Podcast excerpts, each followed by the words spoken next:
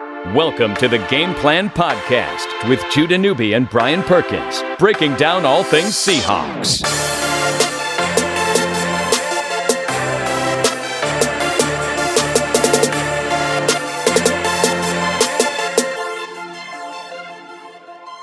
Week two of the season, and the Seahawks will be playing in prime time. Ladies and gentlemen, we cannot wait. Monday Night Football. Seattle headed to the Windy City to take on the Chicago Bears. The Bears. Alongside Brian Perkins, I'm Judah Newby. This is the Game Plan Podcast as the Seahawks try to avoid going 0 2. Yeah, I mean, look, ninety percent. Sorry, here, let me start again. I uh, I decided to stand. No, we're keeping this in. Okay, perfect, perfect. Not cleaning this up in post. Um, anyway, What we are now. Whoa, Hey, we're back. we're back.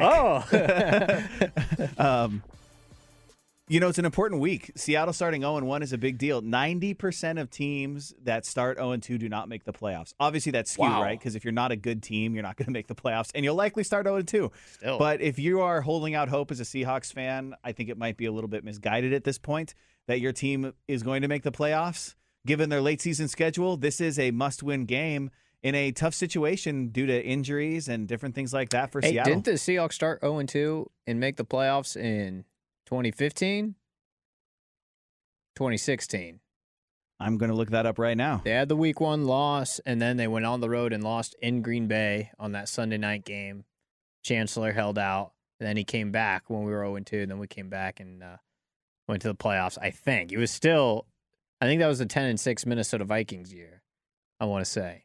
Anywho, um, No. Seahawks beat, the, or yeah, you're right. Yep, they lost to the Rams.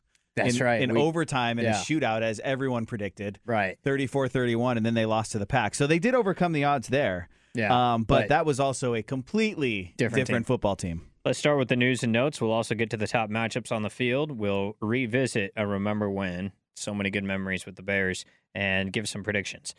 Right off the bat, the Seahawks signed Mychal Kendricks to a one year deal. Um, ESPN's Adam Schefter reported this late Thursday night, early Friday morning. Michael, ESPN Insider. that's right.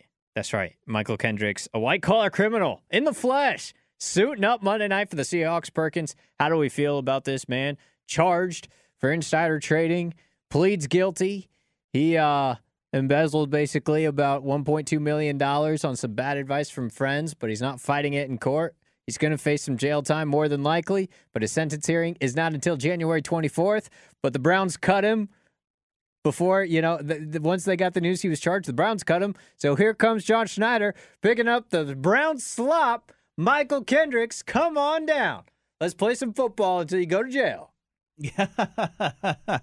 wow, you're pumped up about this. Yeah, how do you feel Um, you know, I am conflicted because I do think that every crime is different, and you have to, you know, you can't just compare like domestic violence, for example, Frank Clark, to what Kendricks did. But at the same time, I do find it relatively comical that Seattle, who clearly valued their backup quarterback position, given that they just traded a draft pick to bring in uh, mediocre Brett, uh, Brent Hundley, that you're not going to sign Kaepernick, who has broken no law and done nothing wrong, but you're willing to to sign uh, the Martha Stewart of the NFL, Mychal Kendricks. Offen- offense taken, Michael. Offense, offense meant. Offense taken. Yeah, I feel similarly. Um, I mean, it seriously, i on the face of it, you're like, well, Mychal Kendricks, who is you know pled guilty to these charges of insider trading and is likely going to jail. He is being invited onto a football team and being paid money for it.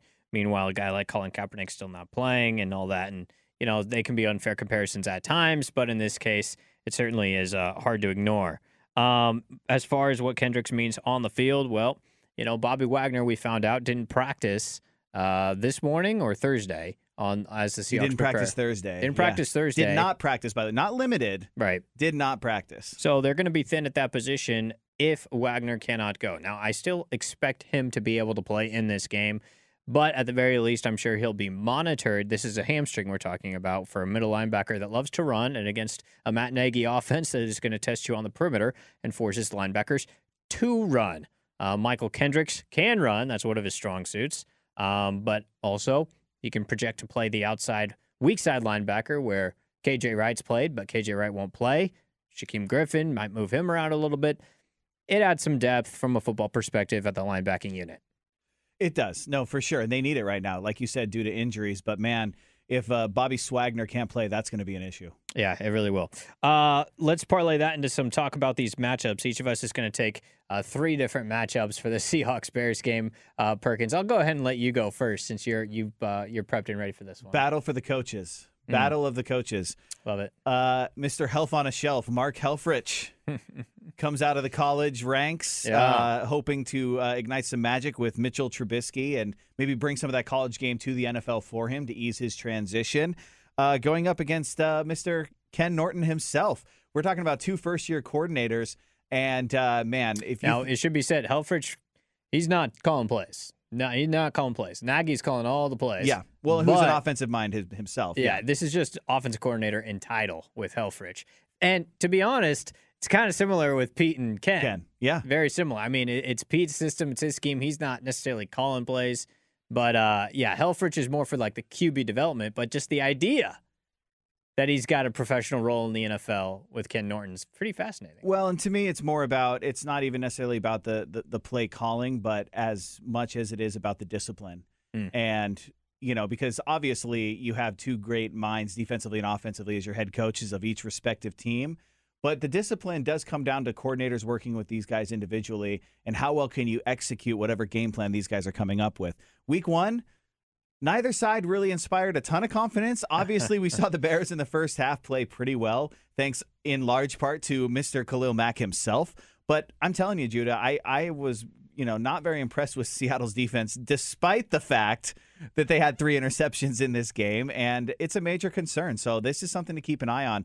Uh, can the Seahawks shore up some of those mistakes? And it's not all on Ken Norton, obviously. You're going through a lot of transition right now, but you know just the the mental errors that happened in that game. uh, You know you, you got to clean that stuff up. I'll take Khalil Mack going up against either Duane Brown or Germain Ifedi. Um, the latter of which scares me crapless. Uh, the first of which, Duane Brown, Perkins, you were mentioning to me, did not play very well, did not grade very well against the likes of Von Miller and Bradley Chubb. Yeah, no, for sure. Then he wasn't around like a 58, you said? Yeah, it was a That's it- It, was really bad. It was he was, I think lower than Ifedi. Yeah. I would Which- believe it. You yeah. might, that sounds like the worst offensive lineman in football. Yeah, it, Um, well, he wasn't worse than Pocic, who did not show out well either. Thank you, Ethan. Appreciate you. Come on, Shouts. come on down. Anywho, Rip uh, played well, so you got that Mac going for you. was amazing against Green Bay. So against either of those tackles, uh, Ifedi or Brown, given how both played last week, it's going to be a mess out there. Russell's going to be running for his life. Get ready for it, Hawks fans. Russell's going to be running for his life. Yeah, for me too. An, uh, another matchup I'm looking at is Allen Robinson against uh, the older by Yeah. like a minute Griffin brother. Mm-hmm. um, in this matchup. I think that's going to be a big one. Robinson is kind of one of those big name guys, right? Putting pieces around Mr. Trubisky. Uh, can he show out against a secondary that is green, to say the least, Mm. outside of uh, a Griffin who's had one year under his belt? The veteran. Uh, I like Russell Wilson against Vic Fangio. We all remember Vic. He was the defensive coordinator of the 49ers under Jim Harbaugh during the height of the 49er Seahawk rivalry. Got used to seeing those Niner defenses with the likes of um, all the linebackers Willis, Ahmad Brooks, um, NaVorro Bowman, Aldon Smith. You remember all those? Chicago's trying to build something similar. And Vic Fangio coordinating that defense, scheming for Russell Wilson. I'm going to be keeping my eye on that one. Last one for you. Last one for me. This is this is just a cop out, but Yeah. Michael Dickson versus the entire Bears special teams. Devin about Hester's that? not playing anymore. He's But not. yeah. No. Cohen is shifty as heck, though. He is, but you know, I think that field position is going to be big in this game if Seattle wants to to stay in it, and stay, especially if Bobby Wagner is at all limited or not playing. Uh, I'll go with Tyler Lockett. Um, you know, Tyler is going to be going as the number one receiver with no Doug Baldwin against either Kyle Fuller or Prince Mukamara as the two top cornerbacks for Chicago. That's a big one. Uh, honorable mention to Justin Britt against Eddie Goldman. Eddie Goldman, one of the underrated nose tackles in the game.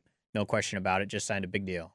It's time for Remember When on the Game Plan Podcast. Time for Remember When here on the Game Plan podcast. And I tell you what, Perkins, a lot of good games that the Seahawks have had against the Chicago Bears in the past. Um, I'll go ahead and start, though. Um, the 2006 playoffs after beating Tony Romo and the Dallas Cowboys in the wild card game. Snapgate, Holdgate, whatever you want to call it, when Romo botches the snap. I love that. That still might be my favorite Seahawk victory of all time, not named Super Bowl 48. When I think about what it's what one it of the more memorable ones, Yeah. without a doubt. I mean, this is the way that game was. I had it taped on VHS. You think it's a team of destiny? Yeah, it's a little bit, amazing. you yeah. know, you're well, kinda- anyway, so they go to Chicago and uh, they lose in overtime 27-24 against a Bears team that ultimately wins the NFC. But that was a great, great football game. Chilly, windy environment. Um, you had Rex Grossman throwing to Muhsin Muhammad. You had Thomas Jones. You had that great offensive line and an amazing defense for Chicago, led by Brian Urlacher and Lance Briggs and company, Charles Tillman. I mean, that, that was a great, great Chicago Bear team. And that was a great Mike Holmgren led Seattle team. I'll always remember Seahawks having split backs on like a third and seven from like the 10 yard line. Split backs, which is a formation you always pass in. They hand it to Shaun Alexander and he runs for a touchdown. Yep. I mean, so many amazing moments. I taped that game on VHS as well. For Which me, quarter was that in the the that was, run? I think, third quarter. third quarter? Yeah. And it, and it set up Seattle had a fourth quarter lead, and ultimately Robbie Gould uh, won the game in overtime for Chicago. Uh, I don't think Seattle ever had a chance to see the ball in overtime. I was working that day, and my girlfriend at the time lived like three blocks from where I was working, but I was working right in the middle of that damn game, Oh, and so it's so tough. I mean, and this was before smartphones, right? Yeah. So I had like a RAZR phone or some crap like that. So I remember walking up to her house, like running essentially on my lunch break, and like watching Shaun Alexander walking in, Yeah, and then having to go back to work, man. and then finding out they lose in overtime. Brutal. That's how I experienced Falcon Seahawks on the plane back to in 2012. college in 2012. Yeah. Some guy had it on an iPad in front of me, and I was watching over his shoulder, streaming, but the stream was going in and out late in the game. It was terrible. Worst time of my life. All right, what, what's your remember when? Well, this is obvious, but uh, and we retweeted it on the uh, Game Plan Pod uh, Yeah. Twitter account last night Yeah. because you were at this game, correct? It was, yeah. This is Yes. this is an amazing game. 2012, Russell Wilson. I mean, look, the game against the Patriots, we all know, is really memorable from that year, but this truly felt like his coming out party where late in that game, took the team down the field late in the fourth quarter to take the lead, then the defense gives up a field goal. Thanks, Brandon Marshall. Shout out. That was amazing. Yeah, it was like a 56 yard play from B Marsh Just right, uh, to- right in front of Sherm. to get them in field position. Classic Seahawks. Yep. Like such a great defense, but but so many plays like that that you can think of throughout their time. Anyway, and then driving them down the field again in overtime. That was when you knew he was your quarterback of the future. I No think. question. I think there were still some question marks. You knew he had the talent, but was he the guy to get them there? But the chutzpah that he showed Yeah. in that game and the just the the steady hands, so to speak, late in that game to come away with a victory and a much needed win. That was truly a defining moment in his career. There's no feeling like knowing you've got your quarterback It's my quarterback. winning on the road like that. Yeah. Had the same feeling. Uh, I got to go to the New England game in Foxborough. Had that had a similar feeling then, but that's more just when you're a visiting fan winning on the road against a bunch of you know sour grapes home fans that lost that are drunk. I mean, that's a great. Can we great start feeling. a GoFundMe to send you to every road game? It's a great feeling. Well, I went to Indy too, and they lost Ah, that okay. one. That was a tough one too. Um, yeah, predictions now. Let's uh, start with, you know, what's going on in the division. We got the Cardinals and Rams in, in LA. McVay is another level, man. he really is. He's another level. He's a difference maker. He's going to be a Hall of Fame coach, I think. Yeah. He's that good. It's just a matter of time for Jared him. Goff is very lucky yeah. Um, in well, so many ways. it matters. Quarterback that you paired up with the coordinator, no question about it. LA is going to win that game. yeah, easy. Uh, Detroit, San Francisco. Detroit got rocked. San Francisco was more competitive than people think. Though Garoppolo threw three, pick, three picks against a marvelous Minnesota defense. 49ers should win this game at home. They really should, I think. they need to win this game. Yeah. Yeah. I don't they- think Matt Patricia is a good coach. I expect them to win this game. Yeah. I'll go with San Francisco too. Uh, big game, the one big game outside the division. How about New England, Jacksonville? This is in Jacksonville. It's about a pick 'em or Jacksonville minus one, depending on where you see it. I know who I like. I like. uh You're going to go against New England two weeks in a row. I'm going uh, Patriots. Yeah, I am going against New England two weeks in a row because I hate them. No, I'm just kidding. uh, I got Jacksonville 2017, Nah. and then your your prediction for Seahawks Bears. Yeah, I, I don't see how Jacksonville, but I just I can't. Like the AFC Championship game. How does Blake Bortles beat Tom Brady? I just can't wa- wrap my brain. The only around that. difference for it is it's in Jacksonville this time. So Yeah. That's why I'm going with them. Yeah, no, for sure, makes sense. Uh, for Seahawks, man, I just don't have a good feeling about this. The line is three and a half. Chicago, by the way. I think Chicago covers. Um, I, the Bobby Wagner thing really is a major concern to me. I mean, you have Doug Baldwin that's already out. Earl Thomas didn't practice, but non-injury rest. Um, but he's only in his second game back. He did look sharp week one, but still, second game back. No KJ. Bobby, even if he plays, might not be 100% based on what's happened so far this week for him. That's a major concern. And Chicago is pissed, man.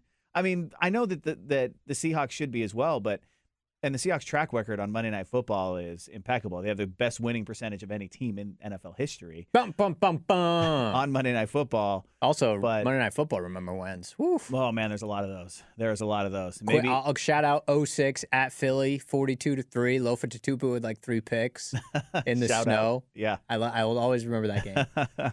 I'm sure we can reminisce too, because later in the season, another Monday night game for the Seahawks at home against Minnesota. But man, I just don't see how Seattle wins this game, and I think they lose by four. All I don't have a score That's for a you. but- comfortable Chicago cover.